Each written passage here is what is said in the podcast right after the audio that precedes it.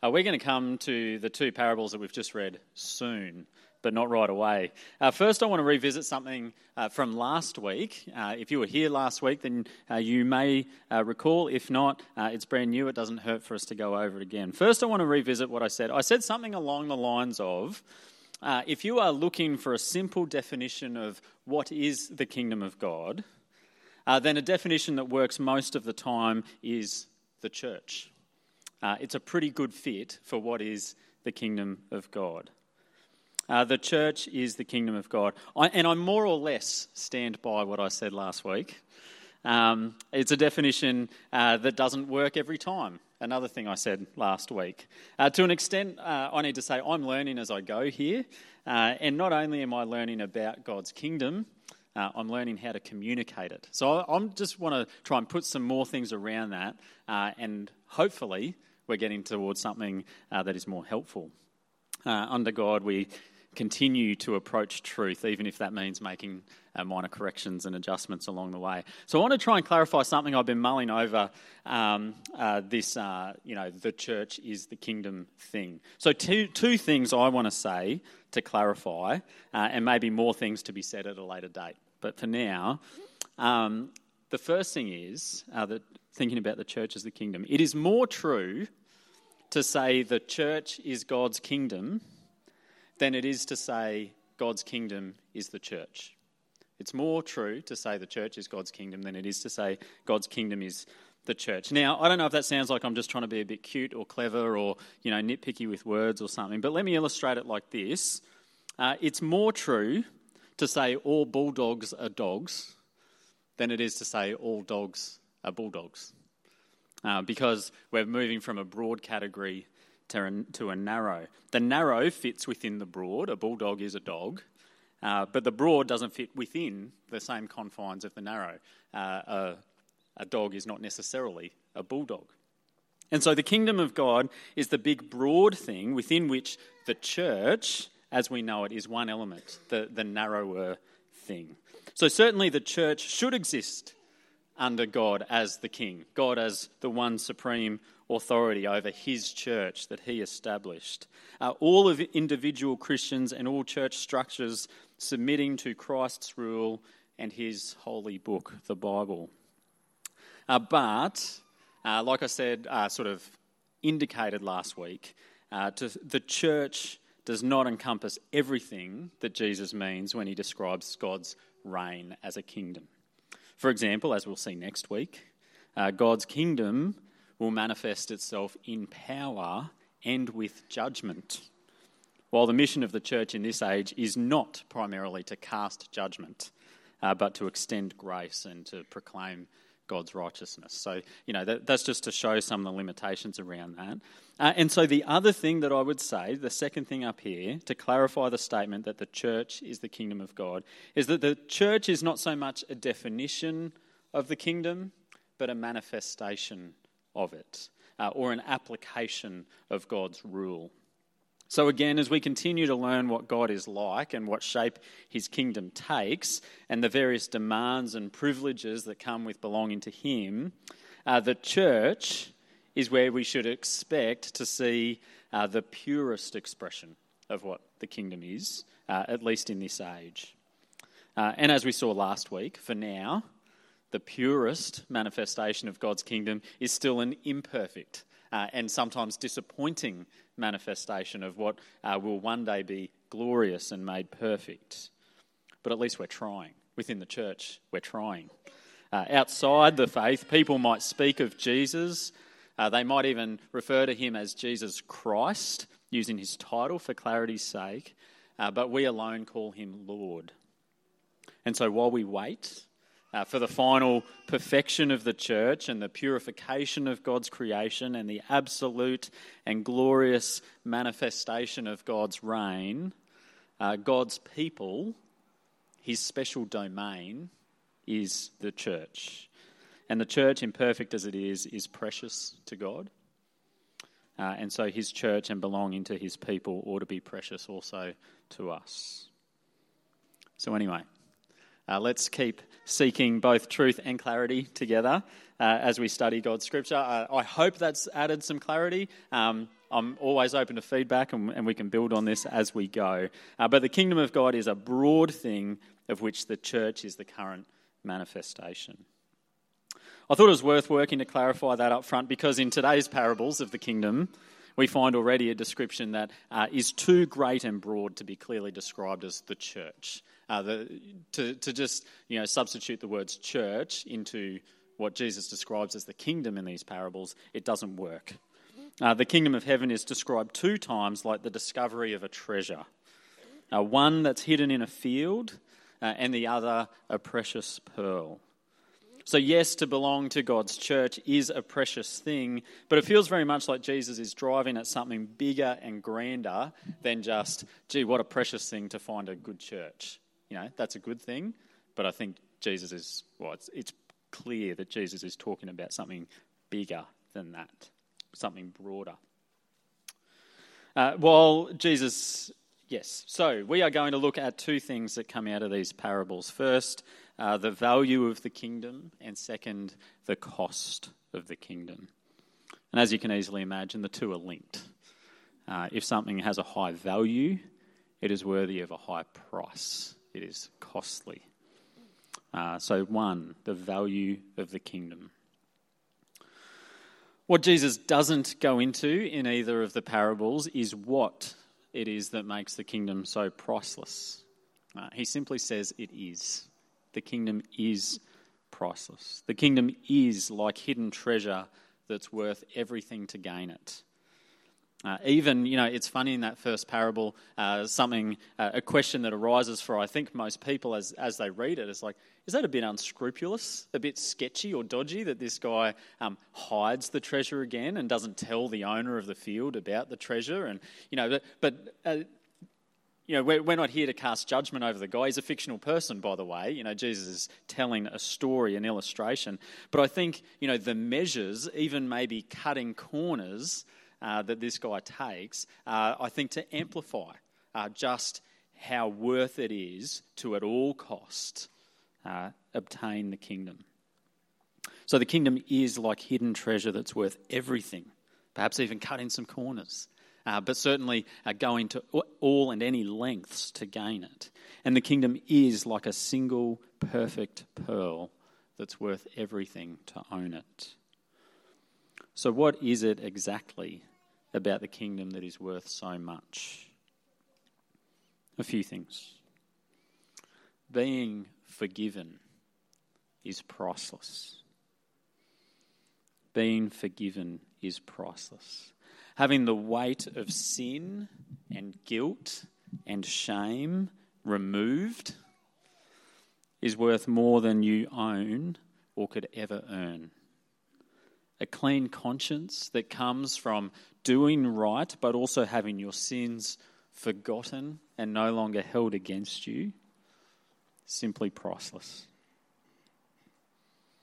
Uh, not just because being forgiven gives you freedom today, but because it gains you access.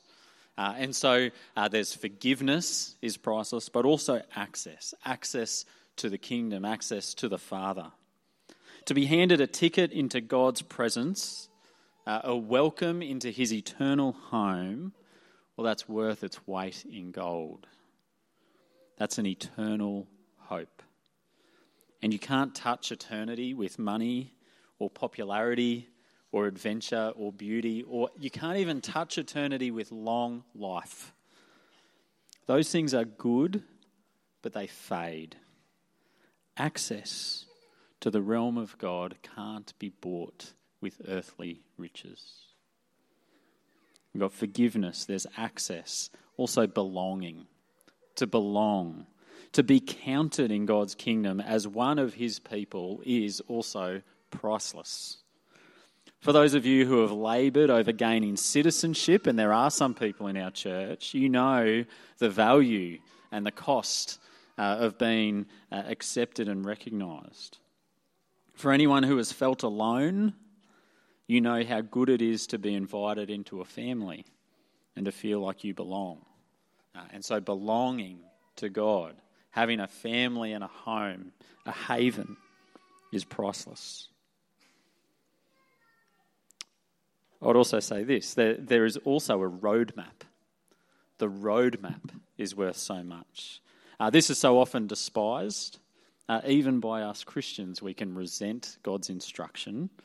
Uh, it's outright ridiculed by the world. But to have in our hands a roadmap for morality and for wisdom is simply sweeter than honey and more precious than gold. I'm using the analogy of roadmap. Another analogy would be a foundation. My word, don't the people around us lack foundation uh, for morality and for knowing what is right and wrong? Uh, we can sometimes feel that God's commands cramp our style or impinge on our freedom or even repress our authentic self. But to have a manual by your manufacturer printed in your own language is again simply priceless. And I suspect the value, the worth of having instruction for life increases as you get older and as you have to live with more and more consequences of the choices you've made throughout your life. To be given the safety of a secure path through this treacherous world uh, is priceless. Uh, remember, the kingdom of God is sometimes called the gospel of the kingdom of God or the good news. And one way we often summarize the good news of the gospel is by focusing on Jesus' sacrifice on the cross for our sins. Well, what a treasure that is. That is how Jesus satisfied God's justice and purchased your forgiveness by being punished for your sins so you can go free. But not only that, Jesus' death on the cross uh, is, uh, is something just to treasure in your heart the proof of one's love. Every person here has had someone give up their life for them. That is an amazing thing uh, to treasure in your heart. It is the proof of his love. And that's, that is a thing to cling on to for dear life. And I mean it. The knowledge that you are loved and valued will keep you putting one foot in front of the other like no other knowledge you can have. When the chips are down, when storms and trials come, you can start to question what's the point? Is it worth it? How can I go on? You can start to wonder where the strength might come from to keep doing the things that you know you really should keep doing. And I've tried various motivations in my life. Maybe you've tried some as well. Fear of consequences. Uh, I've even tried to do the right thing out of spite. Uh, even I've tried to do the right thing out of love. But nothing has kept me straighter or truer or more steadfast than God's love, His unfailing love and Jesus' painfully sacrificial love, by which I know I am loved. Those things fuel us and galvanize us and even soften us uh, in all the right ways and in all the right places. Into just the right kind of person in whatever circumstance life or God or the devil might throw at us. The sure knowledge of the love of God, proven and sealed for us at the cross of Jesus our Lord is priceless, a precious jewel. And to take the gospel story just that little bit further than the cross, to a few days later, when Jesus rose again, the treasure there is that you don't need to fear death. Death is not the end, and hell is not your destiny. If your citizenship is in God's kingdom, then you have an everlasting, never ending, never dwindling for all of eternity hope and treasure of a life lived in the presence of the glory of God. Now, we know that the kingdom is of uh, priceless worth because Jesus the priceless, perfect Son of God, gave his life to establish it uh, and to take up his throne. Friends, brothers, and sisters, to simply know God makes you filthy, stinking rich. The flip side is that to not know God leaves a person in abject poverty. I grew up thinking I was poor. we never had new clothes, always hand me downs. Uh, only once did I get to participate in a trendy playground fad at school. Everyone else always had the toys, I never had them, except once uh, when yo yos got cool. Uh, and a super old Coca Cola yo yo we had lying around at home was old and rare enough to be retro. I treasured that yo yo craze. Uh, but on a serious note, I was always aware, even from a young age, of the anxiety that my parents felt around money. Incoming bills weighed on my young mind. Uh, even when we got something surprisingly new or up to date, it was tainted with fear because we were told we couldn't really afford it and we certainly couldn't replace it if it got damaged. I'm pretty sure I'm not the only one who has memories like this of childhood. Uh, to my parents' credit, uh, they also highlighted the privileges of our upbringing. Sure, we didn't have the latest technical stuff, uh, but it's good to play outdoors. Uh, and it is. Uh, we didn't get the flashest holidays, but my parents were mostly around. That was pretty special. Uh, but I say all of this because, in my experience as a child and my very limited experience as a parent, Teaching children to have the right perspective on wealth is hard.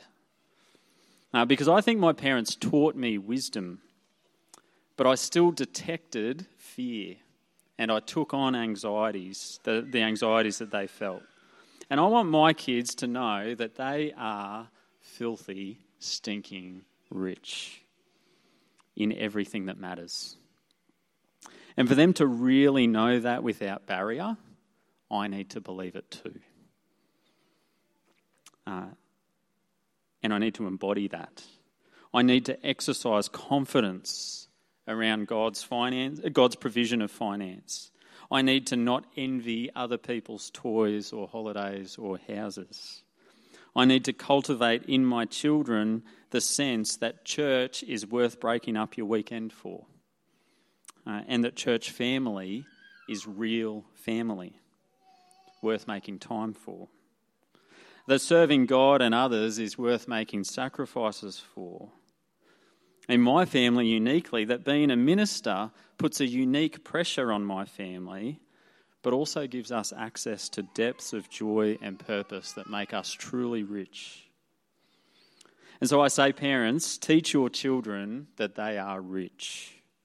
Not that they are better, but that they are lucky and privileged because they are loved by God and they belong to His family and they have His word. And teach your children that stuff by living like it's true for you first because they detect the anxieties. We'll talk about the cost of the kingdom. I'm not going to spend nearly as much time discussing the cost of the kingdom. Uh, in the passage, it's just kind of there. Uh, both men, the one in the field and the merchant looking for pool, pearls, they sell everything they own to gain the treasure they found. But it's a cost that, in the context of the passage, uh, is easily overshadowed by the riches that are gained. In particular, in verse 44, it says, The man who finds treasure in the field, it says, in his joy, he goes and sells all that he has and buys that field. In his joy. Does anyone remember Mary Kondo or Marie Kondo? I never watched the show, so I'm not actually certain how to say it. Uh, but I remember people talking about this a few years ago. I, if I have it right, she was essentially on about tidying up and simplifying life. Is that right? Do I have any nods? A couple of people know. She had a simple method of minimizing take an object, ask yourself if it sparks joy, and if it doesn't, discard it. But in these parables, there are two men who, one thing at a time, pick up everything they own and find not a single thing that sparks joy. In fact, everything they own disgusts them. Because if they hold on to it, it becomes a barrier between them and, possessing the greatest, truest treasure. This can, of course, uh, be physical things. Uh, Jesus does at various times instruct people, he instructs one particular rich young man to sell everything he owns to gain the kingdom, and the man doesn't do it. He doesn't say that to everyone, but he was putting his finger on something for that man. So for you, it may be physical wealth. Uh, but we are definitely taught to hold physical wealth very loosely and to pursue it more uh, through prudence than through sacrifice. And so, for example, you get wealthy by not being wasteful or foolish or materialistic. And to the extent that you build wealth, well, you do that through steady accumulation and faithful work rather than by pursuing it through cheating or gambling or by sacrificing your family or your spiritual life to get it. And over a long life, you will get rich like that. You will. But that's not the point. We need, it's not just about physical wealth. Uh, we also need to let go of other things that we might treasure that get in the way of possessing Christ and entering his kingdom. Uh, before meeting Jesus, the Apostle Paul uh, had an awful lot to his name. After meeting Jesus, it was worth nothing to him. I'm going to read uh, from Ephesians, uh, Philippians, sorry, chapter 3. This is what Paul says in his own words. He says, If anyone else thinks he has reasons for confidence in the flesh, he's talking about something quite particular, but, but really, uh, in general terms, he's saying if anyone else thinks uh, that they have reasons for you know, being important or worthy uh, of God, he says, I have more. I was circumcised on the eighth day. I was of the people of Israel, of the tribe of Benjamin, a Hebrew of Hebrews. As to the law, a Pharisee, which means scrupulously keeping the law. As to zeal, I was a persecutor of the church. As to righteousness under the law, blameless. Now, these are all very, you know, specific Jewish things that he was hanging his hat on, that he was clinging to uh, for a sense of worth and righteousness. And then he says, But whatever gain I had back then, I counted as loss for the sake of Christ. Indeed, I count everything as loss because of the surpassing worth of knowing Christ Jesus, my Lord. And how's this for a, like a rich sense of, you know, what's truly valuable? He says, For his sake I have suffered loss of all things and count them as rubbish in order that I may gain Christ and be found in him. And he goes on to talk about genuine suffering that he uh, has and will continue to willingly subject himself to for the superior joy of knowing Christ. By the way, uh, when Paul calls Jesus his Lord in verse 8 up there, he's referring to his citizenship in the kingdom of God. Uh, you actually find, uh, you don't find many references to the kingdom of God or the kingdom of heaven in those words uh, in the letters of uh, Paul or, or, any of the other letters after uh, uh, in the early church. But we find repeatedly that Jesus is referred to as Lord because he is king. I've come to see putting hope in Jesus quite differently in recent times. I think of putting hope in Jesus more in terms of abandoning hope. It's about abandoning all hope but one. Turning from other hopes, other sources of strength, other sources of joy, and turning from them deliberately to seek and pursue joy and hope in Jesus. And I think Maybe it's just me because I came up with it. But I think that's a really good way of thinking about uh, putting hope in Jesus in terms of equally abandoning hope in all other things. Because there is more to abandon hope in than there is to put hope in. More things. Uh, more hope in Jesus, but more things that we must turn from. Abandon all hope but one hope in Jesus. Today I want to recap, just to finish, uh, with three stories. Uh, two stories uh, will sound familiar from the passage, and a third story might sound even more familiar to you. Uh, these parables that Jesus uh, taught uh, speak to different experiences of life. So, the first, we have a poor man who is surprised by treasure.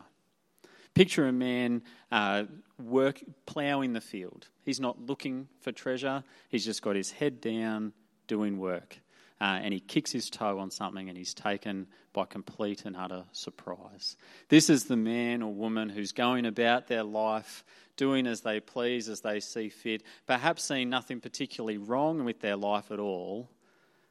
But over the course of their journey, someone introduces them to the Lord Jesus and they're taken by surprise. And this person sees and recognizes, given eyes to see, the superior joy of being loved by and loving and serving Jesus in their life. There's another story here. So, not just the person who is surprised, the poor man surprised by treasure, but we have a second story of a rich man seeking treasure. There's a merchant, someone in the business of seeking treasure who finds it. And picture someone who is looking for meaning, the person who is seeking in their life, and they might be seeking meaning through pleasure and experience, they might be seeking it through philosophy or even through religion. They are looking for meaning and hope, and this person in their search discovers the Lord Jesus and His word and life under His rule. And they are arrested by joy. And they give up all the other pursuits so they can have Jesus. We've got a poor man surprised by treasure, a rich man who's been seeking treasure. And then a third story, which I suspect might be more familiar to many here. A person who grows up surrounded by treasure and maybe doesn't realize its worth. Uh, maybe you're a person uh, like me who grew up in a Christian home, grew up going to church. Church was not exciting, not even bad, just normal, just the thing you did. Uh, being exposed to saying prayers just seems ordinary. It is normal to kids to pray. Growing up, not even knowing that you're the lucky one. If you're in that story, not necessarily the person who was never looking, who was lost and poor uh, never looking but surprised by the treasure of knowing Christ. Maybe you're not the person uh, who was rich and seeking and searching for treasure and was pleased to finally find the one.